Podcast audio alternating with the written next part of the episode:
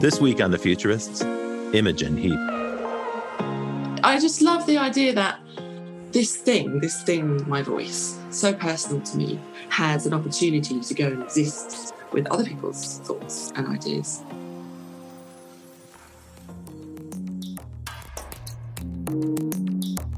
Well, hello and welcome back to the the Futurists. I'm Rob Tercek, and this week my co-host is Katie King, Miss Metaverse, joining me. Hi, Katie. Oh, hey, welcome back. Good to see you again. Yeah, I'm seeing a lot of you this week in your pink, your pink palace there.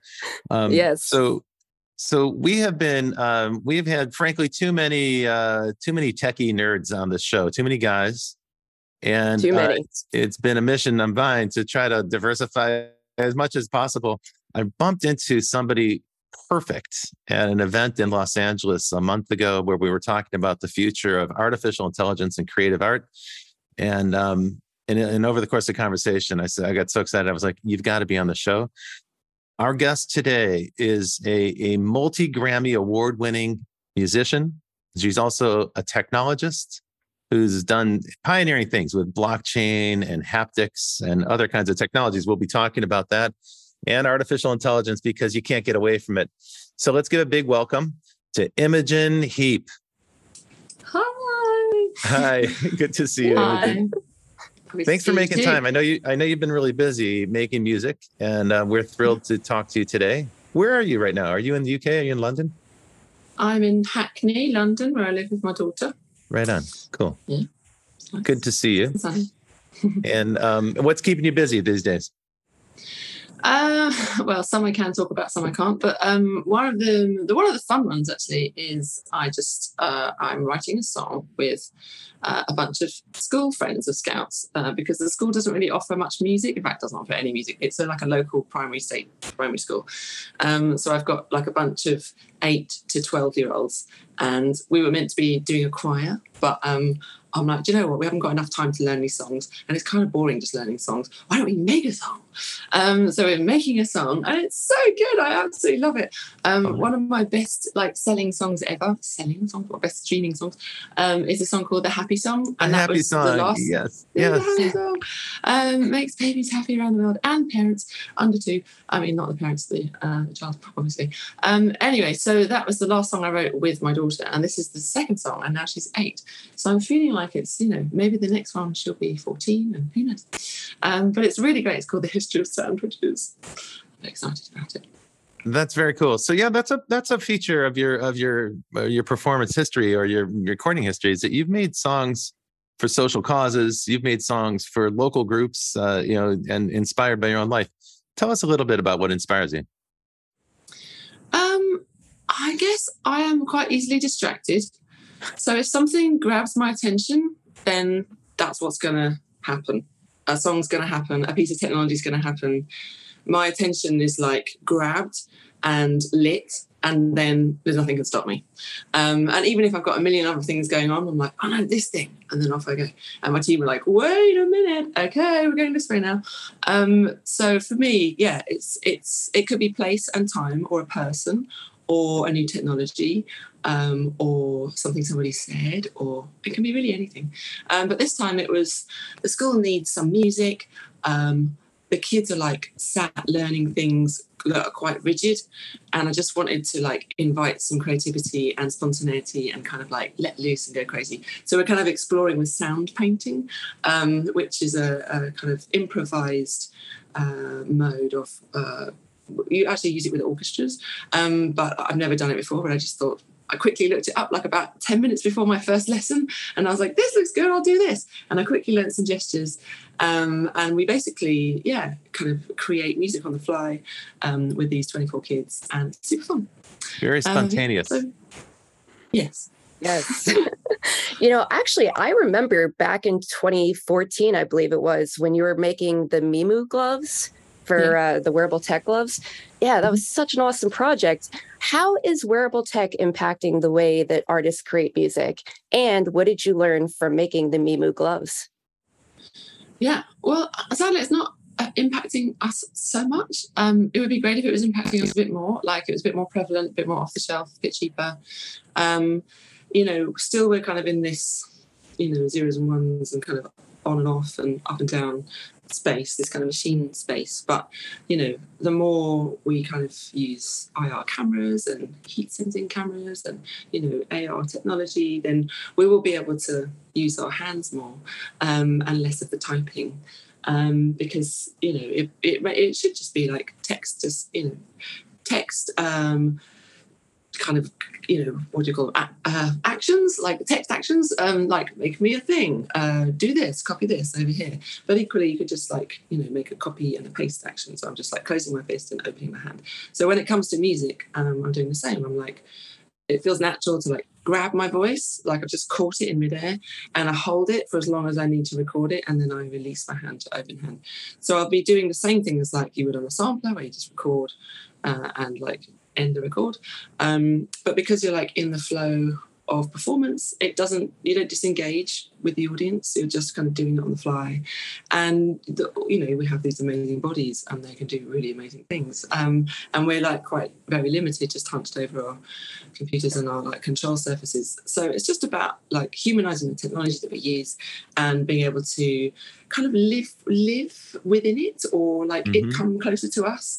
Um, and so yeah we, we hope that we're in some way you know moving forward um, this this way that we interact with tech in a small way. Um, you know maybe there'll be some kind of gestural global language that will emerge um, do you use that kind of technology more in um, when you're composing music or when you're recording in a studio or when you're performing live? Like where where would that be most useful for you?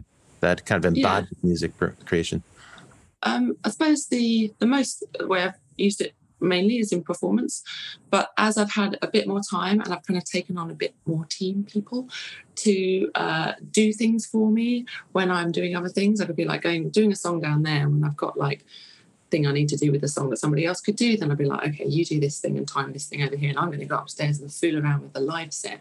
Um, but actually, more and more, I'm trying to create a kind of a massive session that allows me to pull in and out things that I need. Um, so it could be a sampler, it could be a drum machine, um, it could be a certain reverb with an effect at the end of it. So I'm kind of creating these clusters of effects and musical instruments that I can pull in at any moment uh, to create music from. Because actually, one of the things I did recently uh, was with this amazing choreographer in LA called Jacob Jonas, and he got in touch with me over lockdown and he said that um, you know would I like to collaborate with him? And I don't usually read all the messages, but for some reason I did look at this one and I and I saw how amazing he was, and I was like, oh, I would love to work with you. But when the time came, of course, I'm I'm never prepared for anything. Um, I'm always very last minute, and I, I just can't prepare. So I'm always like in the moment, in the fluster. So I'm trying to develop things uh, that I can just literally rock up open up my magic box of tricks and off I go. Um, and so the gloves are really helpful for that. So what I did with Jacob was, you know, he had um, three dancers that he was working with uh, on a piece, and I live improvised with my voice and just a piano, and uh, kind of conjured some some music while they were dancing. And at the time, I thought, oh, it's not very good, and I was a bit kind of marred with tech problems at the time. But actually, when I came home and I listened back to it, I was like, actually, this is really good. And I would never have done that if I'd like sat down with a keyboard and done some stuff. It was just it really had something special. So I'm quite excited. You know, in this. You mean you mean the live where, performance, the the dancers uh, that gave you a kind of spontaneity. Yeah, because they were moving and I was reacting with with sound, with like vocal effects, with uh, melodies that were just coming out. Sometimes kind of quite guttural, like ooh, sounds that were just like through big long reverbs and then tuned down and reversed and just whatever felt right in the moment. And at the time, I felt like, oh, this isn't very good because I was being too, you know, thinking too much about it. But actually, when I came back and I listened to it, I was like, no, this is something really great. Like I've never written anything like this. This is amazing. So now I'm trying to create a sound a system a live performance system and a kind of live creation system um, so that i can be that in the moment. Because especially in light of you know music just about to just become even more like background music as ai generative uh, works just like flood system. Um, so i think more than ever that that live uh, that, that live interaction with someone that they're really in the room making something with you right there and you can see it you can feel it is really something special. So I think you're right about that. It, it, mm-hmm. And clearly, for the music industry, live you know live performances and festivals have become kind of the, the leading thing, the leading way to engage people and for people to discover artists. Uh, how important is live for your own career right now? well, it's more about. It wasn't so much about live actually. It was more about just composing in the moment with people. So that Yeah. you're not in a studio because you could be generating stuff, whatever. It's just like literally the kind of pheromones and oh, that everyone kind of together bouncing off each So- other. atoms So you mean the colliding. collaboration aspect of it, uh, Yeah, with other the people? being in the room In the and flow. that- yeah, and that kind of manifests all kinds of change that are like Cool. kind of subliminal, but they do change the, the course of, of the creative space. Um, but live has, yeah, of course, uh, hugely impact uh, impacted my life, and I love that moment of connection with the audience. Um, and yeah, I, I use it as an experimenting uh, experimenting place, um, and often I, again I kind of turn up quite uh, un, unprepared, and I'm often trying out new equipment in front of everyone, um, and often messing it up. But as a result, you know, we create this quite r- robust live uh, gestural music making system now, um, and it was really fun. You know, and lots of things we discovered along the way that um, had we not tested it in a live environment. Uh, we wouldn't have been able to build what we built. That's very fearless to test out something brand new in front of an audience. Well, I don't know. I, I feel like I relish off that. Like I almost invite it. Like I know that I have like a talk or something to do, and I'm just like, oh, oh it's still I've still got all of tomorrow to do it. And then something happens, and oh, I've still got all of the night to do it. And then it's like five o'clock in the morning. Oh, but I've still got two hours until I, you know, really need to get up. Um, and I just literally like push it right up, right up. And then what's left is like the most condensed, important thing, hopefully, that comes out. And then you just like use your wit and charm to kind of get around it, hopefully. Um, I mean, it doesn't work at something like TED; it goes terribly wrong. um, but you know, for most most of the time, it's kind of yeah, people just want yeah. Now, as an artist, you've been using technology throughout your career, right? Uh, And you're and you're very versatile because you were trained in more classical instruments, things like the clarinet and and uh, the cello. Uh, but now you play a full range of instruments, and you even create your own instruments. Do you consider yourself a creative technologist, or a musician, a recording artist, or a performer, or or is it all three, or is one of those more important than the others? Um, don't really know. I guess I, I guess in the fullest sense, I consider myself as a recording artist. Mhm. Um, I enjoy the um, the moment of recording. I enjoy the different processes of recording. I enjoy the different, um, uh, yeah, kind of c- collaborations and people around me, and time and space and country and all kinds of things that kind of go into the recording. Um, and then I really love most, I think, just conjuring in the moment, um, just being at my most creative and if that can that is often to do with time so the lim- the most limited amount of time um, is when I get my most creative. But it also to be quite stressed most of the time. um, Under pressure. under pressure, Yeah. exactly. Literally nothing would get done if it wasn't for the last minute. Um, it's it's true. It's true, true, true for me. Um, but yeah, I, I can't do anything for too long. Like at the moment, you know, developing three different apps. Um, one called Thank the DJ, uh, which I've always wanted to create, but I'm actually going to do it now. Um, a little app where I can reach out uh, the minute one of my songs gets played on the radio. Uh, I can call up and thank the uh, the DJ, um, and you know if they How would that work? me in, I'll be- Well, um, oh my goodness, sorry, can you hear that? That's the cat. She's It's on okay. heat, and it's horrendous. She's just like it's like someone's trying to kill her. Um, anyway, Pomzilla aside, um, yeah, the idea is that so I found this company um, like a, a, at the very baseline um, where they just are able to um, know what music is being played on twenty thousand radio stations around the world, um, and they get that you know within a minute you can know what songs are being played. If you you know you have a fingerprint of, of an audio uh, in a song that you have you have a fingerprint and the, the radio just like fire out the songs and this this service recognizes the songs. Um, and then they also have uh, twitter handles and you know sometimes emails of these of these places so the first stage would literally be just to kind of when you get a song played, um, then you can call them up or you can tweet them and say thank you. But ultimately, the idea would be that radio stations would really look forward to and enjoy the idea that um, a musician, a verified person, because we'd be verified by our creative passports, these are digital identity thing that we're creating as well, that you'd be able to call up and go, hey, I wrote this song in your city and I was doing uh, an exchange with the British Council and I just thought you'd love to know that. Um, so you could like geolocate songs like a relative. Uh, so for example, Cycle Song was written about a trek across Bhutan um, and Me the Machine uh, was written in Essex, but it's around gestural music wear.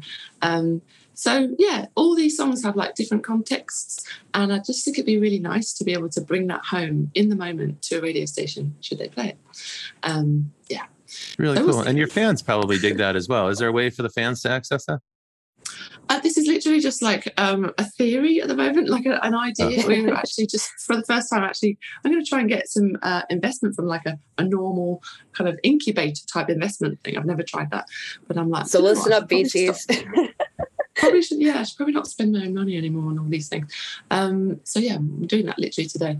Um, but yeah the idea would be that the fans um, could have a kind of actually I found this thing called garden radio.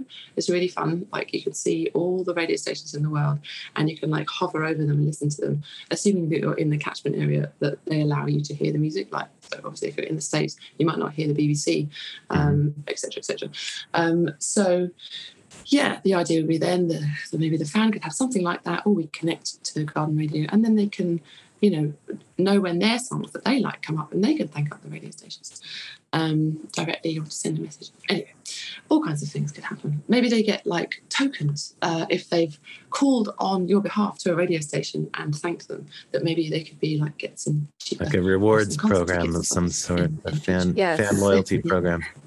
Yeah, uh, sure. I've so, always wanted to do that well so this conversation is bouncing around between uh, composing and creating and performing and you've actually dabbled technologically in just about every aspect of the music business including distribution. Uh, so for the people who are listening you know imogen's famous as a recording artist but what a lot of people don't know is that you also created a blockchain distribution system as well. Um, the um, the Mycelia network. Mycelia. A, distribu- a, distribution. It's not really a distribution system. Um, it's a, it's more an idea. It's like a.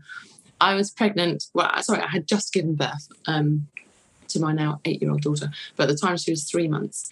And I was lamenting at the problem of uh, having to release a track and all the stuff that you have to do about it, knowing that all the stuff that comes back will be problematic and people won't have the right information.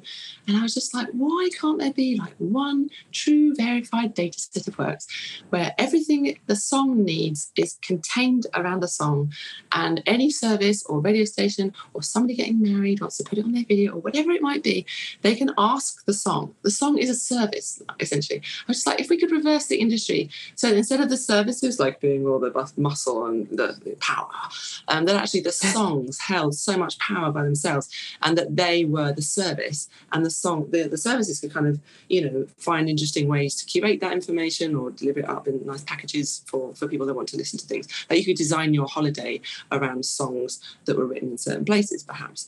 Um, if if if the songs had like interesting contextual information uh, beyond like you know who wrote it and who produced it, but even that information is very limited and often often not correct or, or not even exhibited in any way.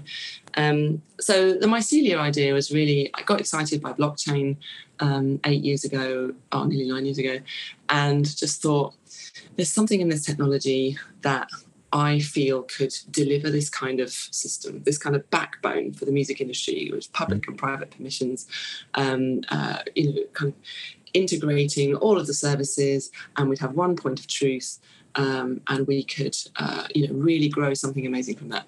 And so I spent a very long time uh, trying to convince my great idea. Oh, it's not my only my idea. There's other people have thought about things like that.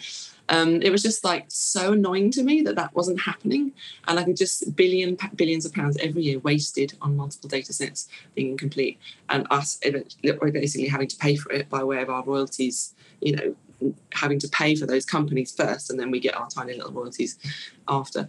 And it was just infuriating to me. And it, in my head, it was like, this is really simple. Let's just do this. Everyone's going to be happy. You're going to get loads more money. But then obviously, no, because the whole point is that the industry thrives off the opacity and the friction um, in, in, in, the money that they can't deliver to people because they don't know where to deliver it. They don't have all the information. Um, so it's not in their interest to have uh, something so, that is that is so useful. Oh, so you were really focused on cleaning up the data, the, the metadata around the music. That was really the focal point for that then, in order to streamline yeah, royalties. Yeah, yeah. Oh, that's really I wanted to exhibit um, so we basically did a hack weekend, yeah, eight years ago, uh, when just Ethereum had just launched. Sorry, Ether had just launched. Uh, yeah. Uh, Ethereum was like I don't know a few right. months before, and um, this was one of the first things that you could buy with Ether, and it's pretty hard to get Ether at the time. So we only managed to sell 200 copies.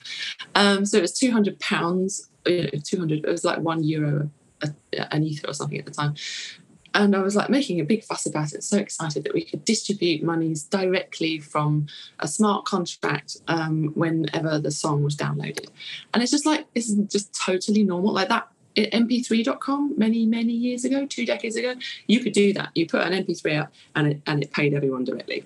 And this was before all of the you know collection societies got in the way and tried to be like oh no we must we must do this. Um, and then it got really complicated. And now they can't they're buckling in the weight of trillions of lines of data every day. Um, so yeah it was just like here's the thing why don't we do it? Why don't we make it? Um, so that was like super then, early in the in the Ethereum era. I mean, even the idea of a distributed app on top of uh, a decentralized app on top of Ethereum was relatively new when you did that. Would you revisit yeah. it today, or would you be interested oh, in going back? I have many, many many plans. um, and I'm on the, awesome. basically on the back of, I realized that on the back of blockchain, you know, every single musician on the planet for over 100 years of recorded music has lamented at the issue of the music industry, you know, having this top down power. And that right at the bottom, the first people to put in time and effort uh, and, you know, money of their own are the last people, if at all, to get paid. Everybody else gets paid first, and then if we're lucky, we get some scraps at the end.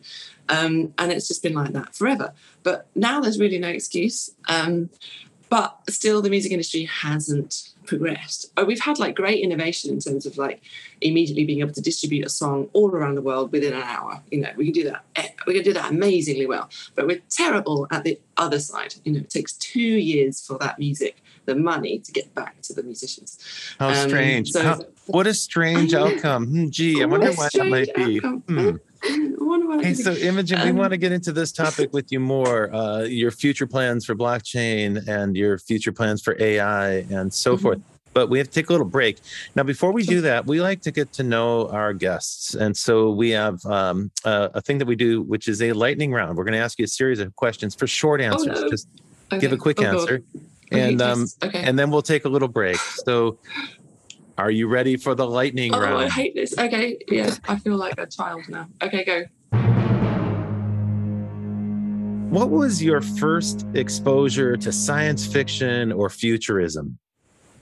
Uh, science fiction. Oh, I was probably um, Hitchhiker's Guide to the Galaxy. Right on. Nice. Uh, yeah. A classic. And is there a technologist or futurist who inspires you? Hmm. I mean, oh god, it's probably not very exciting to say. Um, I mean, ugh, whether you love him or you hate him, I mean, Elon Musk, uh, just because how amazing that one man can like obviously has like amazing people working with him, but just just like go for your dreams, man. I just I just the hyperloop and you know I don't know just there's not many people like him. I know it's like don't I don't know. I'm sorry. I'm sorry. I'm sorry. I, maybe I can think of anyone better. Um, I'm all for hyperloop, so there we go. What's um, what yeah. is the most accurate forecast that you've ever heard by anybody? The most accurate prediction or the most accurate forecast? Um, I don't know. When I was told that um, I was pregnant and I was going to be, it was going to pop out in like six months' time, maybe. um, um, that was that was pretty accurate uh, to the day. Can I use what what technology has had the biggest impact on humanity and society? Oh wow. Well, I mean, maybe it's just because we're right in the middle of it, but I mean, it's pretty amazing right now. It's pretty crazy. Like what AI is doing, even just now, everywhere, prevalent. Like just so many people are going to become extremely rich this year, and it's just going to shift the power across the planet. Um, and we have no idea, you know, what's going to happen. I mean, Fantastic. it's exhilarating. Let- yeah. So I, it has to be now. I mean, oh okay, oh so let's take a break, and we will we will come back and explore the topic of AI in just a moment. Uh, mm-hmm. Uh, you're listening to the Futurists, and our guest this week is Imogen Heap. Hang on just a second. We'll be right back after these announcements. Provoke Media is proud to sponsor, produce, and support the Futurist podcast. Provoke.fm is a global podcast network and content creation company with the world's leading fintech podcast and radio show, Breaking Banks. And of course, its spin off podcast, Breaking Banks Europe, Breaking Banks Asia Pacific, and the FinTech 5. But we also produce the official Finovate podcast, Tech on Reg, Emerge Everywhere, the podcast of the Financial Health Network, and Next Gen Banker. For information about all our podcasts, go to provoke.fm or check out Breaking Banks, the world's number one fintech podcast and radio show. All right, welcome back to the Futurists. Today we are joined by the lovely Imogen Heap, and we're discussing the future of AI and where music is heading.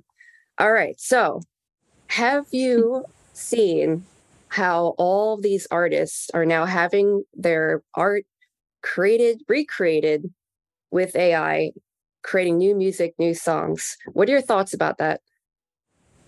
I mean, I'm not sure really how much is done currently. I mean, there's lots of promise and lots of kind of people scared about how their kind of musical soul is going to be stolen from them and they're going to create much better music uh, with these like algorithms. Um, but i think uh, i'm not I'm, I'm i'm excited. I'm excited that i'll be able to have like I call her AI Mogen, um, AI Mogen for short. Um, that, that Mogen and I will be able to collaborate together in the future and jam and like she'll be able to take me to new places, uh, places that I've never been musically, and kind of present um, maybe a structure or a, a style of music that I've never even tried, and then but leave me space to be myself in that and kind of experiment in a in a kind of safe and nice environment. Um, that perhaps like a digital twin. Wonder, yeah, like a digital twin. Um, but also just so much more. Like I don't want to try and humanize her, even though I can't. I am obviously because I'm calling her her. Um, but uh, you know, I want I want Mogen to really thrive and be the best that she can be.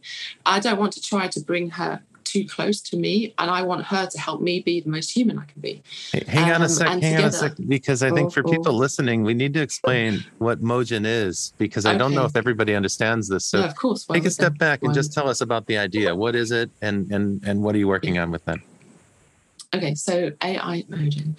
Um, it began uh, four years ago, and basically it was just before lockdown or during during lockdown is kind of when we started her, um, like publicly. But basically, I see over here. Well, you can't see if you're not watching, but there's a there's a chair over there, and it's a an egg chair, um, and I sit in the chair every week uh, or every other week, every other Tuesday mostly.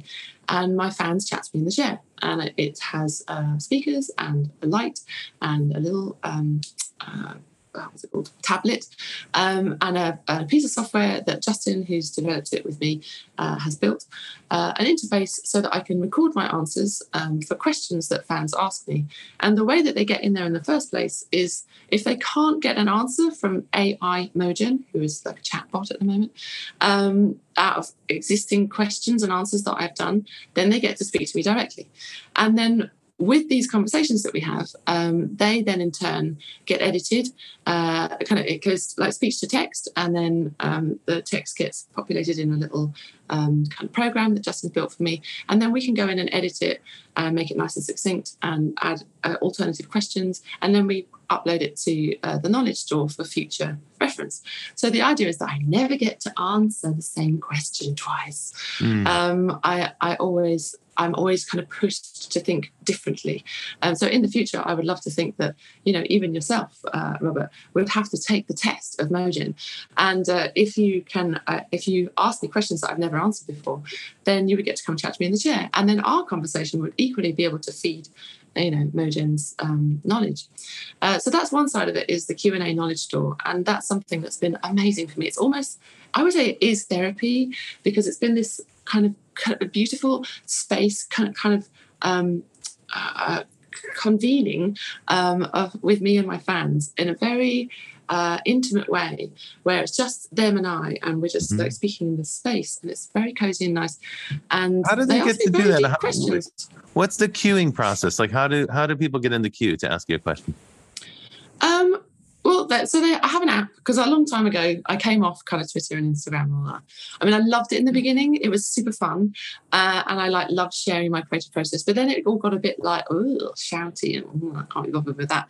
Um, so then I just kind of retreated. Um, but I then I, I was missing my fans, but I just couldn't speak to them for the noise. Um, so I developed this app. Uh, uh, it's, it's called Heapsters, um, and you can uh, go and download it, and then you can kind of hear all of the music that I've ever made, all of the demos that I'm making, um, and then there's a Discord channel uh, for the fans, and then there's an app within the um, w- within the app, uh, a bit within the app, which is called AI Mogen, and then you just ask it questions. Um, Oh, right on. Oh, that's cool. and they pay Oh, good. So that's like that's a great way to engage directly with the super fan. Are a lot of artists doing that now? Um, I think most people are using Patreon, Patreon, um, Nice. which is you know it's a really good solution for most people. But I didn't like the fact that I couldn't put my music on there Mhm. um, because basically Patreon would have to get permissions from The labels, um, yeah. to do that, and it just makes it not possible for them. And It- you It's know, so interesting I'm these kind of these 19th century doing it legally. rules govern the way we get to use music in the 21st century. It seems crazy that these old rules still uh, still exist. They Yeah, haven't been adapted. 100%. Hopefully not for long. Hopefully not for long. Yeah. um, we shall we shall make sure that. When when you think Um, about artificial intelligence, do you think of it as uh, as an opportunity to be creative, or do you see it as a way to handle things like marketing and fan interaction efficiently? Or is it like a a more efficiency tool for you, um, or something else? Like, how do you perceive it? Um, for Mogen, I feel like in time she will become the kind of main interface with me and anything digital, anything information, anything data, any kind of interactions that would involve, you know, the data space, um, the digital domain. So if people want to go and find out something about me, I expect Mogen would be out there and she's the oracle. She knows everything about me. She's way more, she's got great memory. She pulls up stuff exactly that you need to know.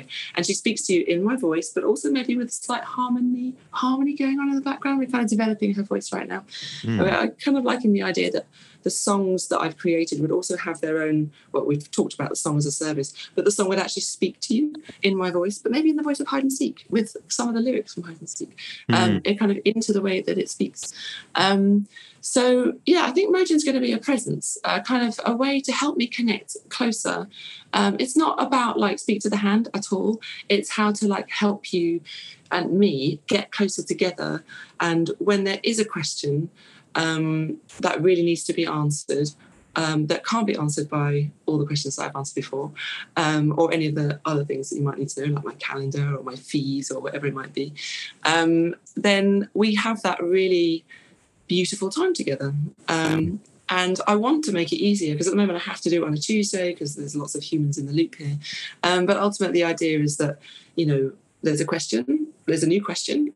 And I'm like, okay. And they're, they're up on my phone. This is what I'd like, up on my phone. And then when I get a minute, I just like, oh, do you know what? I'm going to talk to that person now. I'm going to see if the next person in the line is available right now. And if they're not, then they just they come. They, they ask, I ask them first next time. Da, da, da, da, and then I just go sit in the chair and have a nice chat to them. So it sounds like your fan and your interaction with fans is not just a way for you to appeal to fans and and uh, and help them keep excited or maintain their commitment, but it's a way for you to gather information and actually get inspiration, right? Oh, 100%. Yeah, it's totally not like, I mean, I'm really not good at marketing. I'm not, I, I mean, I put out songs and I'm like, I can't be bothered with the marketing. Let's just like sneak it out there. I, I just hate it. I really hate adding to the noise of like more stuff that you should buy and listen to. I just don't like it. I want to help the songs kind of be empowered to find you in interesting ways. Um, you know, in the future where kind of all songs are contextualized um, and they're kind of there's like a, a this sea this river of songs of every song and depending on your mood or depending on something that's just happened in life or a picture that you might have just taken, um, that your own AI kind of assistant person, digital twin thing, um, would know how to find things that you might love that you just don't know because there's no way for you to find it. Um, it's like it would help you discover things in the world um, that you that you would love uh, because it knows you so well. Um, so it, it's trying to. I, I would love Mogen to help me get the most out of my time on this planet, um, and at the same time, you know, connect me more deeply um, with the people out there who I know I would love to connect with um, and collaborate with, and yeah. So it's kind of everything. I mean, she'll sing, she'll have a voice. She has a voice actually, um, uh, and, and soon you will hear her voice. Um, and uh, she, I'd love her to, you know, sing with other people, which I'm sure she will, because you'll be able to sing with her voice, my voice, with your voice. I mean, people are obviously already doing it. Grimes is doing it. Holly's doing it. Holly, Holly Herndon. Um, but you know, to try and make it official uh, and kind of uh, easy for people to do that and and Holly Herndon, you know that you're right that that was the first project of this kind, and it seems to have kicked off this cascade of uh, these uh, you know people indie content creators that want to use ai to make their own songs inspired by the artists themselves and what's interesting is that grimes i think it was last month i believe she was urging her fans to go on a website where they could download assets where they hmm. can create ai versions of songs of her. And, uh, you know, I, I think it's kind of a new trend that's sort of kicking off. How do you feel about that, where your fans being able to access an AI version of you, your digital twin, to make their own, you know, Imogen Heap songs? Yeah, great. I mean, I love it.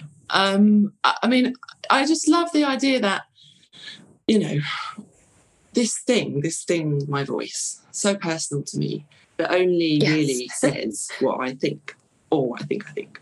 Um, I love the idea that um, my voice, uh, these cavities, this kind of resonance, has an opportunity to go and exist with other people's thoughts and ideas. Um, there, there, are many people like producers, for example, Guy Sigsworth. I love him. I mean, he was my partner in Frou Frou, and he writes the most amazing songs. And but he can't sing for toffee. He could probably hold a like a he could hold a melody, but he's not got a nice voice.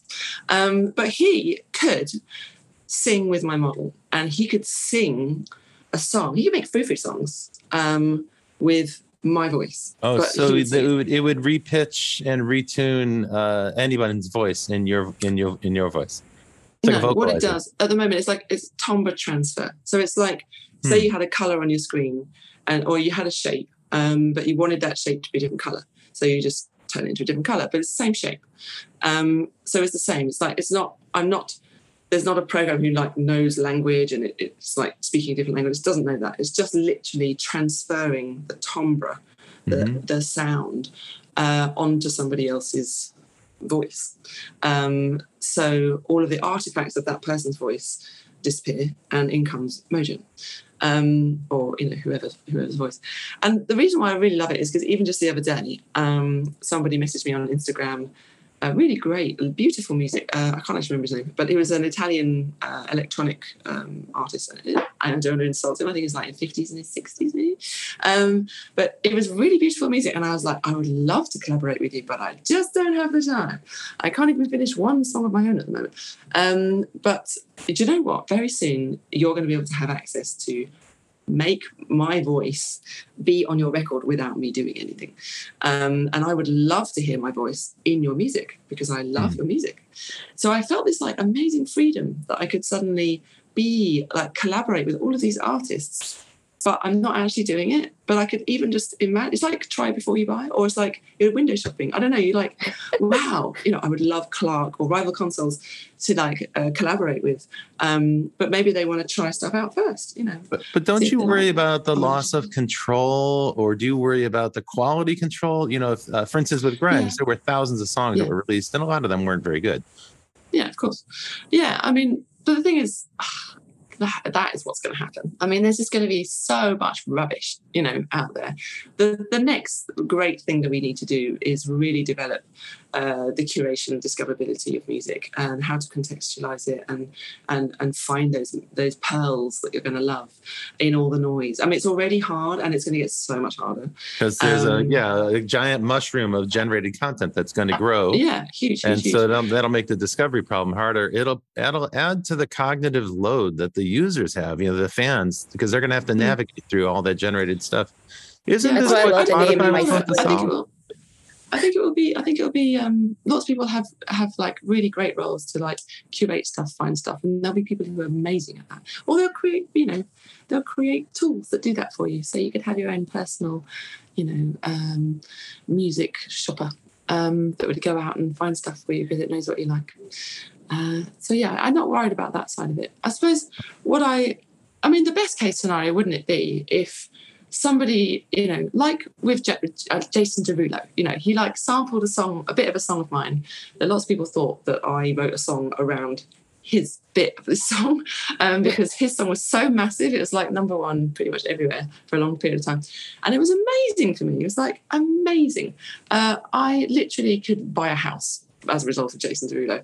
I would never write a song like that, but you know, I actually thought when I heard it, he did ask me about a week before he released it. Um, he did ask me, and I just thought, you know what? It's actually really good. I mean, it's not my favourite, but it is good. Like, it is good. Um, and he'd never released a song before, and I just thought, well, why not? You know, give it a chance.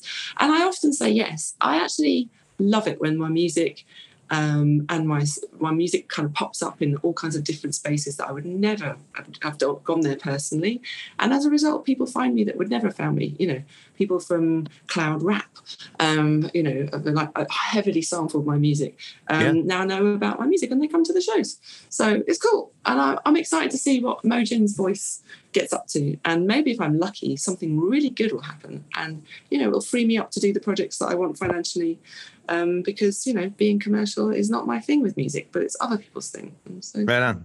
Now, one of the one of the concerns with technology is always there's unexpected outcomes, uh, and mm. and I think you mentioned this to me when we were when we were when we met the first time. Um, that now that you've created a voice sample or let's say a, a, a digital twin of your voice, that you can no longer use voice authentication uh, as a security mm. measure, right? So you've, you've given up that ability because now your voice. Well, I mean, everyone, everyone you could do it already. You don't even need like anyone could literally make a model of a voice. It's not people. Could, everyone can do it now.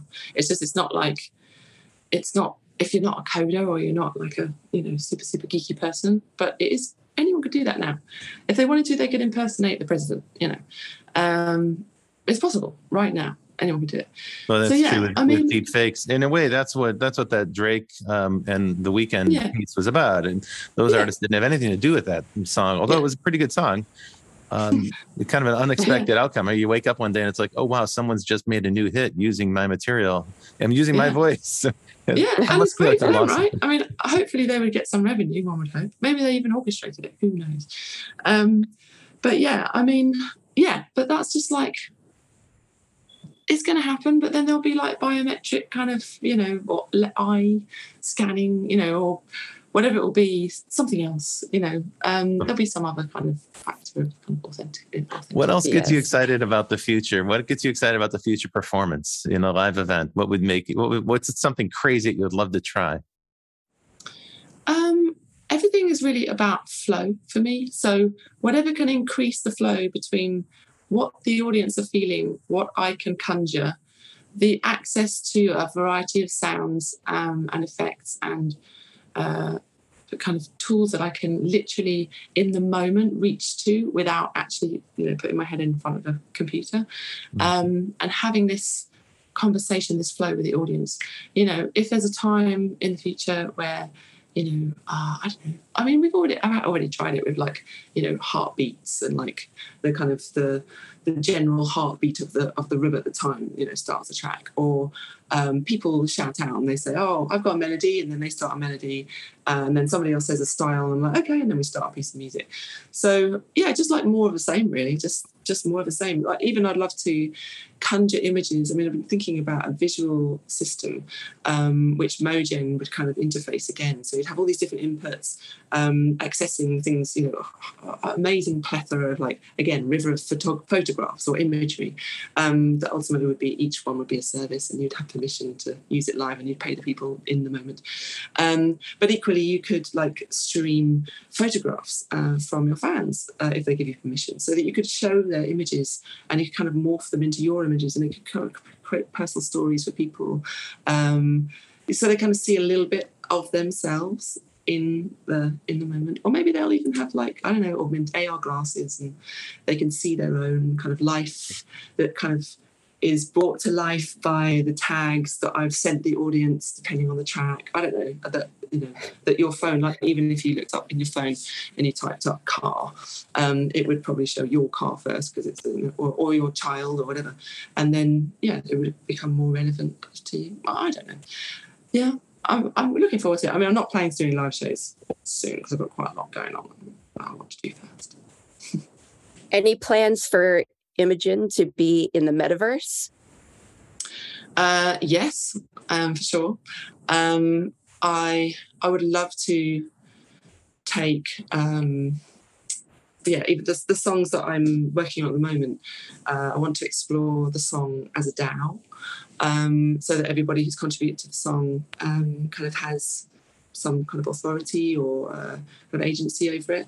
Um, and to open up all of the uh, basically a song like an API that people can reach into and create generative work in the style of that song or in a gaming environment or um, I mean loads of things I'd love to do. Um, I really really again it's just all about flow. Like how can we create that flow like we have in the physical world? We can go from this shop to this shop with our body, but how can we go from this place to this place in the metaverse and kind of explore content and be inspired and you know kind of learn and do live chat. performance yeah and do live performance yeah I mean, I've, I've had that's already time. happening right in Fortnite. You're getting uh, you're getting artists who are oh. capturing 30 million people. It's astounding right, for 20 it's minutes. Huge.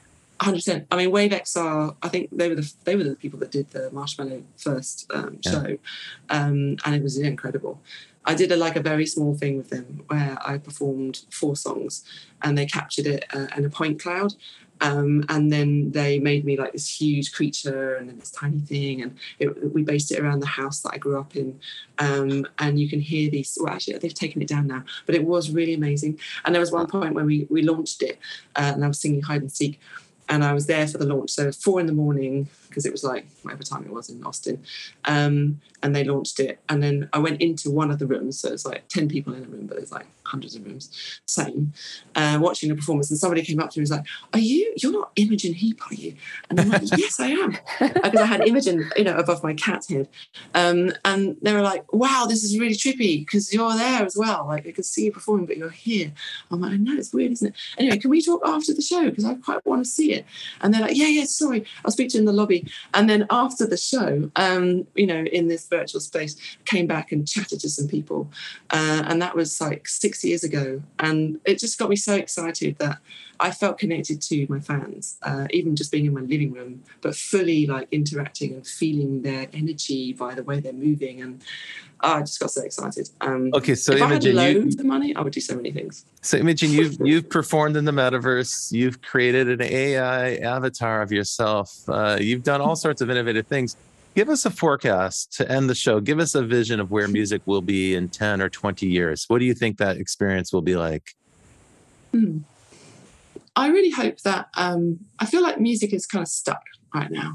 Um, we've we've got so kind of um, everything's kind of become quite homogenous and it's quite hard to like create new styles and i feel like i'm excited about the potential of ai and the, the kind of the new musicians who are like the the hackers of the systems to create amazing new things that we could never do humanly because we're so like built in a certain way in our brains that we're gonna we're gonna with AI create like music that is truly unique and entirely different and an original maybe you know it's hard, so impossible to be hard to be original. I think i've only ever managed it like maybe half with hide and seek. Um, and it's such an amazing feeling to like have done something that feels kind of unique. Um, and if technology can help us kind of get out of our boxes um, and create really inspiring in the moment kind of so you can kind of literally capture things that are going on in the moment create music very very quickly very well produced music um, and create discourse around that piece of music by the song being a service that you can actually have like communions or kind of communities like engaging with the song itself rather than like going over here to twitter or going over here. They come in they can go wherever they like but ultimately the, the conversation is held and kind of like um, is bubbling around itself uh, mm. so that you could literally go to the nerve center and see all these conversations around a song. So in a um, previous conversation, you had said something like uh, you were vision. Your vision was hyper personalization down to like the single fan. But now you're talking about music in the future as a way to kind of galvanize a whole conversation and engage a group of people. Which of well, those gets think, you more excited? Hmm, I guess I like extremes, don't I? Um, I really love, yeah, the one-to-one conversation um, and the the knowledge uh, of someone else and learning something from them, um, or being able to you know help each other in some way emotionally get through something. Um, but on the other hand, like the the energy and the reach of a piece of art um, and giving the art the chance to have a space for itself um, that is belonging to itself that doesn't belong on a platform over here where you have to like write in this way. But just kind of like, I don't know. I think there's something about that somehow. Like it's a like it's a world of its own. And maybe through I don't know, kind of reversing the way the industry is right now, where it's like this kind of like Excel spreadsheets of services listening to music and it's all just a bit like water. Um, that maybe we can really get excited about beautiful pieces again and kind of celebrate them and come together around them and have discourse around them. Um, because it feels like we don't really do that anymore. Um, we do around technology, but even then, where do we go to talk about it? Um, so yeah. Right on. Right on. Well, thank you very, very much for joining us this week on The Futurists. Imogen Heap, Grammy Award winning musician, technologist, artist. It was such a great time to talk to you. Thank you very kindly for joining us here. Thank you very much we enjoyed it a lot. And um, yes. uh, thank you, Katie, for coming along and joining us as co host this week. And thanks to the team at Provoke Media that make the show possible, including our engineer, Kevin Hershon, who's going to make us all sound great. I guarantee you that, Imogen. and the rest of the crew.